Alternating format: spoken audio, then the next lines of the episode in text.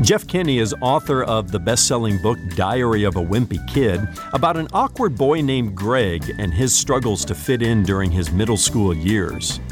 A wimp is a weak, ineffectual, and timid person. Are you wimpy when strong opposition comes against your faith in Christ?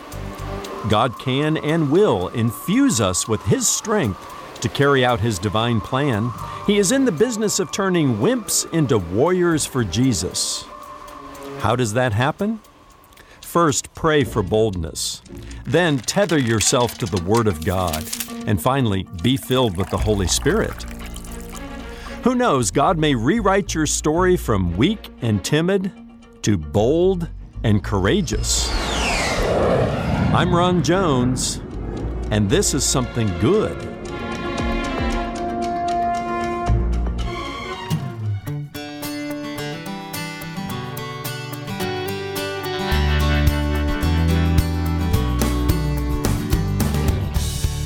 Are you reluctant to share your faith in Christ? Maybe even a little frightened? Hello, welcome to Something Good with Dr. Ron Jones, lead pastor at Atlantic Shores Baptist Church in Virginia Beach, Virginia. My name is Brian. Thanks for tuning in. Well, it's natural to be a little uneasy about sharing your faith, but God wants to give you something supernatural the power to go from fearful to fearless, bashful to bold. Today, Ron gives you three steps to doing just that as he continues his series, AD Acts of the Apostles. Online, you'll find us at somethinggoodradio.org, where you can listen to the program on your schedule or make a safe and secure donation to the ministry.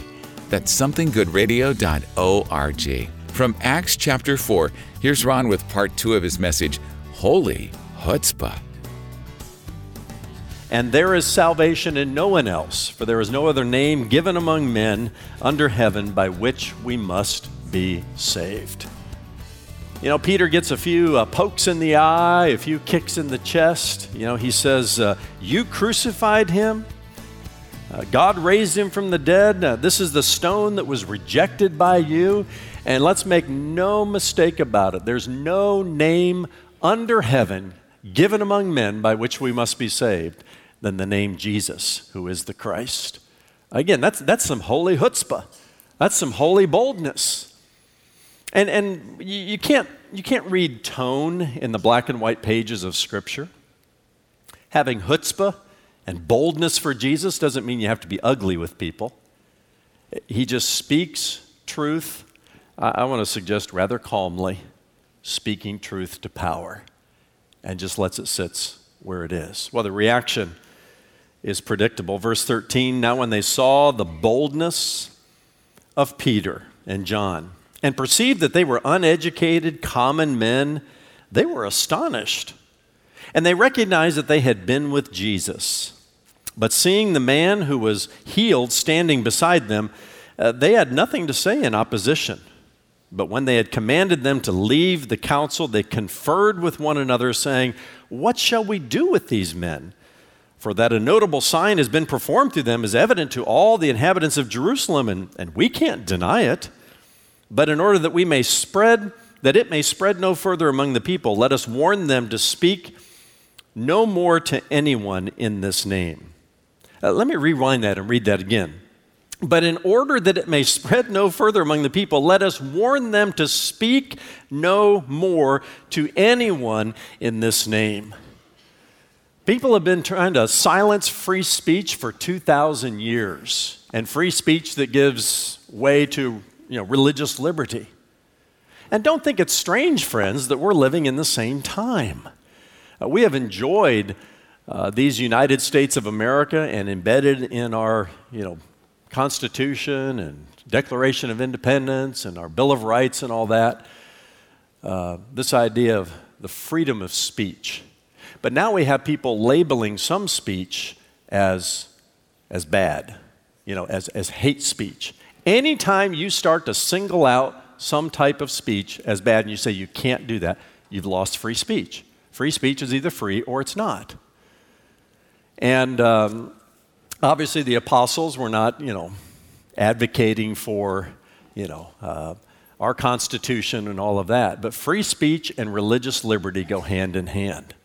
And we're living at a time when people are trying to silence free speech and uh, trying to silence and, and take back and, and uh, uh, remove uh, some of our religious liberties. And what I'm just suggesting to us all today is it's going to take some holy chutzpah, some holy boldness from the church of Jesus Christ to stand up, to not be ugly. You don't have to be ugly, but to speak truth to power. And this is what uh, Peter models for us so beautifully. Verse 18 So they called them and charged them not to speak or teach at all in the name of Jesus. But Peter and John answered, Whether it is right in the sight of God to listen to you rather than to listen to God, you must judge. For we cannot but speak of what we have seen and heard. You know, they just went to their eye, eyewitness, you know, reports here. Christianity, friends, is not based upon um, circumstantial evidence.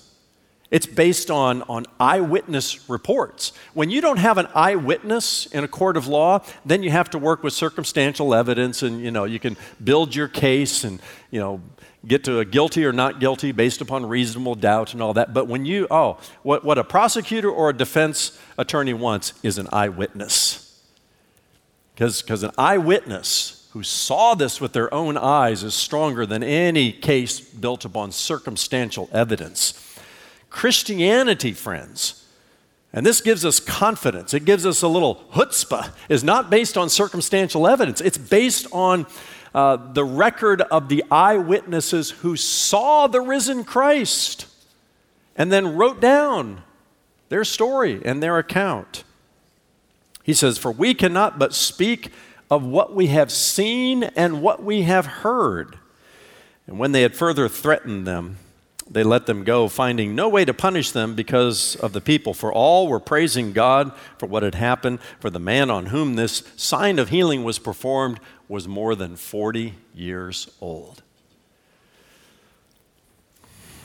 The question is uh, how, how, do you and I get such holy boldness? I, I think these are times, that we're living in times where we need the church of Jesus Christ not to cower in fear uh, not, not to um, give in to the political correctness of our day, trying to force us to you know, tamp it down just a little bit. Don't say Jesus is the only way. Uh, make him a way. You know, just, just make it more palatable, and that's fine. By the way, when we say Jesus is the only way, that is the only name given among men under heaven by which we must be saved, all we're doing is echoing what Jesus himself said and what the early apostles said. We didn't come up with this. We're, we're just in a long line of, you know, the, the Orthodox Christian faith where Jesus said, I am the way, the truth, and the life, and no man comes to the Father but by me. Or as the apostles said, there's salvation in no one else, for there is no other name under heaven given among men by which we must be saved. Okay? Uh, we either believe that and have the holy chutzpah to say it, uh, or we cower in fear and, and lose so much of the gospel in our culture? Well, how, how do, you, how do you get holy boldness? Let me give you three ways that I think are self evident from the story here, even as it continues in chapter 4. Number one is to pray for it. Pray for holy boldness. It says in verse 24, uh, let's actually start in verse 23. When they were released, they went to their friends and reported what the chief priests and elders had said to them. And, and when they heard it, they lifted their voices together to God and said, Sovereign Lord. And they begin this prayer that goes all the way down to verse 29. In verse 29, it concludes, And now, Lord, look upon their threats and grant to your servants to continue to speak your word with all boldness. Uh, they, they, were, they were in prayer. I mean, it's no secret that the early church was a praying church, and we see this in you know, Acts chapter 1, before the day of Pentecost, on the day of Pentecost, even after the day of Pentecost, they were praying. And when Peter and John were finally returned to the people, uh, the, the people held a prayer meeting and they prayed again. And they prayed that God would give them uh, the boldness to speak his word. Uh, where you start in all of this is, is you pray for boldness. You may have a personality that's a little bit like um, maybe Timothy in the New Testament, a little more timid. You say boldness just is, isn't me. I get that. I understand that. uh, Paul had to encourage Timothy a little bit. Remember, Timothy was a young man that he was about to install as the lead pastor at the church at Ephesus, a church that Paul planted along the western coast of modern Turkey a wonderful church in a very cosmopolitan city. You and I would have loved Ephesus. We would have loved the church in Ephesus. Paul was there for three years, and then he put Timothy in as the lead pastor. And in his first, first chapter of his first letter, he says to Timothy, God has not given you a spirit of fear and of timidity, but of power and of love and of a sound mind. You kind of get the sense that maybe Timothy was shaking in his sandals a little bit. He was a little bit timid. Maybe it's because he was young and he was stepping into a leadership role. But Paul says, listen, that, that timidity, that fear in you, that's not of God. He's given you a spirit of power and of love and of a sound mind. So, so maybe you feel a little bit like Timothy sometimes. Well, pray for boldness.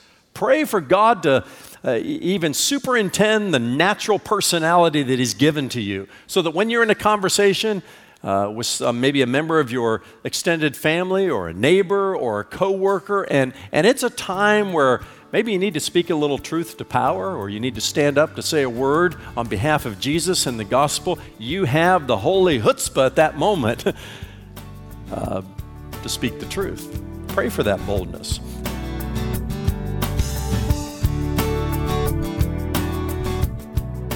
Still ahead, the rest of Dr. Ron Jones' message Holy Chutzpah, right here on Something Good Radio. SomethingGoodRadio.org is the place to go to hear any of Ron's messages on demand. That's SomethingGoodRadio.org. And when you stop by, check out the new Something Good Digital Library, where you can search to find answers to your biblical questions from nearly 30 years of Ron's Bible teaching ministry.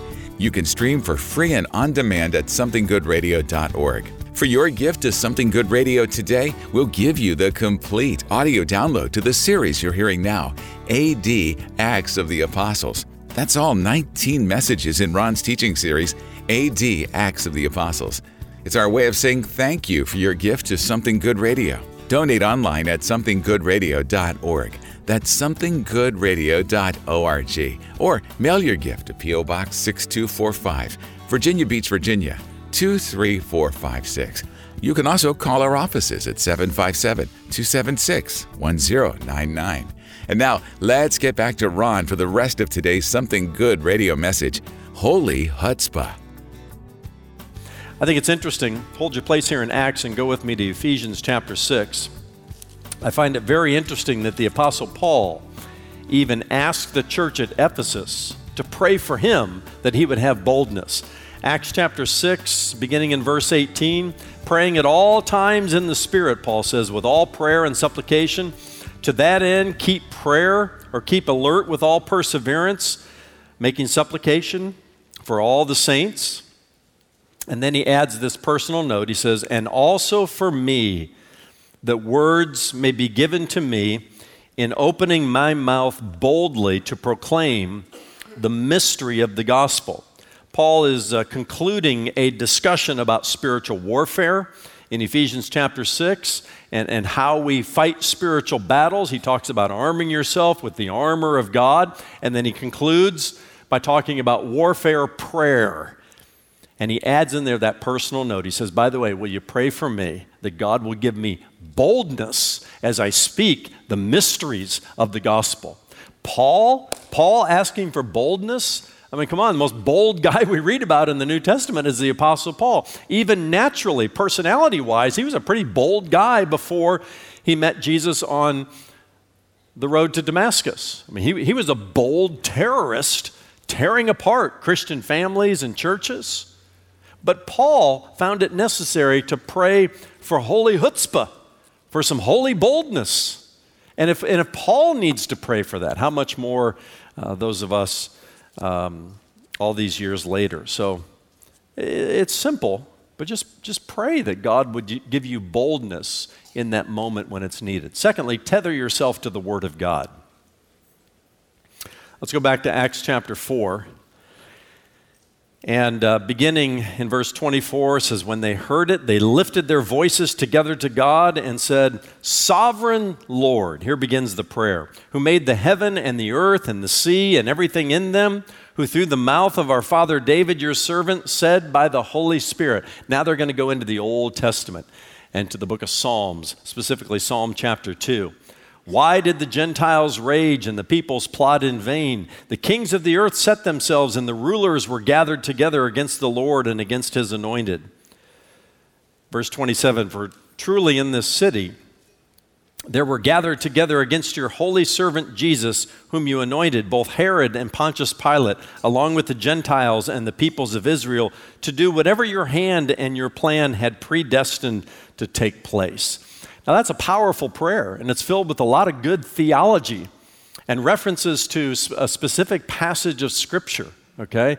Uh, there, there's some lessons just in how to pray here. Uh, they start by addressing the Lord as the sovereign Lord of the universe. Uh, they talk about how uh, whatever His hand and His plan had predestined to take place, uh, they, were, they were convinced that, that God had not lost control that he was the sovereign Lord, and they believed in the sovereignty of God, while at the same time uh, not uh, absolving themselves of human responsibility.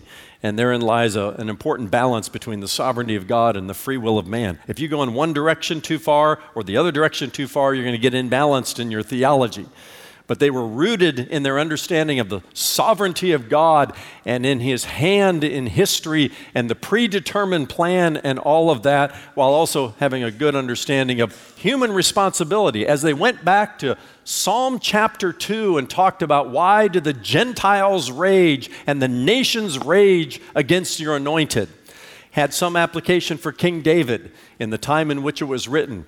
Uh, but later, and certainly in Acts chapter 4, they understand that to be a messianic prophecy. And the nations raging against the Lord's anointed, even Jesus himself. I mean, this, this is a, a prayer that is rich in theology, it's rich in God's word. I just say, when you're looking for some holy chutzpah, make sure you're standing on the word of God in terms of how he has revealed himself. And you'll always find boldness there. I've found over the years that even in preaching, uh, my boldness increases in direct proportion to where how closely I stick to the Word of God. If I drift into personal opinion and all that, I, I'm not as bold, I'm not as confident. Okay? But I can stand on the Word of God, I can stand on what He says. And I can always know that I'm praying the will of God when I pray the Word of God, as, as they did here. Their, their prayers were dripping in Scripture and in their understanding of who God was and how He revealed Himself and how He works in today's world. I think this contributed to their boldness. So if you're looking for some holy chutzpah, if you're looking for some holy boldness, pray for boldness. Tether yourself to the Word of God, and then thirdly, be filled with the Holy Spirit. Look at it in verse 8. Let's go back there. The first time Peter speaks, he's released from prison. He's standing before this uh, supposed intimidation council. And it says, Then Peter, verse 8, filled with the Holy Spirit, said to them, I've underlined that phrase in my Bible, filled with the Holy Spirit. Remember, just real quickly, they were baptized in the Holy Spirit on the day of Pentecost. Okay? All believers are baptized in the Spirit. You get the Spirit at the moment of salvation. And they were, they were identified then as members of the body of Christ. That's the baptism of the Spirit. We're never commanded to be baptized in the Spirit, but we are commanded to be filled with the Spirit in the book of Ephesians. And the filling of the Spirit doesn't have to do with whether I have the Holy Spirit, it's, it's whether the Holy Spirit has you. In that moment where you need holy chutzpah, where you need some boldness, are you filled with the Holy Spirit? And just because you were filled yesterday doesn't mean you're filled today. Because you can grieve, quench, and resist the Holy Spirit just like that. And so it's a day by day, moment by moment decision where I, I, must yield myself to the Spirit of God. And I think if you, if you read this story, what you find is Peter and John, they were thrown in prison the night before. And what are they probably doing? I'm just going to speculate here. They're, they're praying, all right? They might be singing some songs of praise as Paul and Silas did when they were in prison. They're yielding themselves to the Holy Spirit. And when that moment came, to speak with some holy chutzpah. Peter, filled with the Holy Spirit, filled up with the Spirit, prayed up, and tethered to the Word of God, oh my, look out, you know, a council here. Here comes Peter. And um, don't underestimate uh, the power of the Holy Spirit to even transform your personality that might otherwise be timid into a bold communicator for the Word of God where people go, What, what is that all about? Never seen that before. And, and we say that a little bit when we see the Peter of the book of Acts compared to the Peter who's outside of Caiaphas' house in a cowardly way, warming his hands next to the fire pit.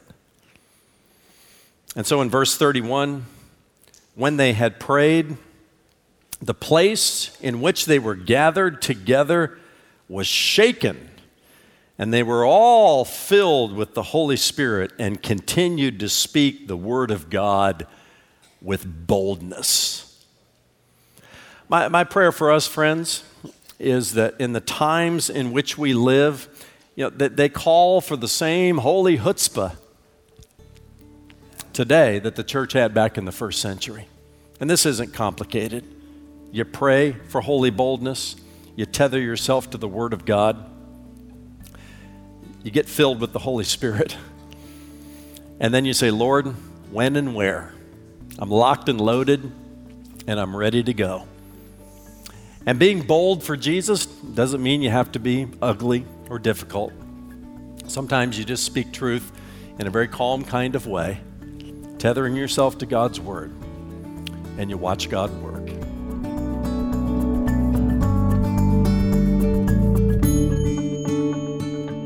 You're listening to Something Good Radio and a message from Dr. Ron Jones called Holy Chutzpah. Ron, let's talk a little more about those three steps to becoming fearless instead of fearful when it comes to sharing our faith in Christ.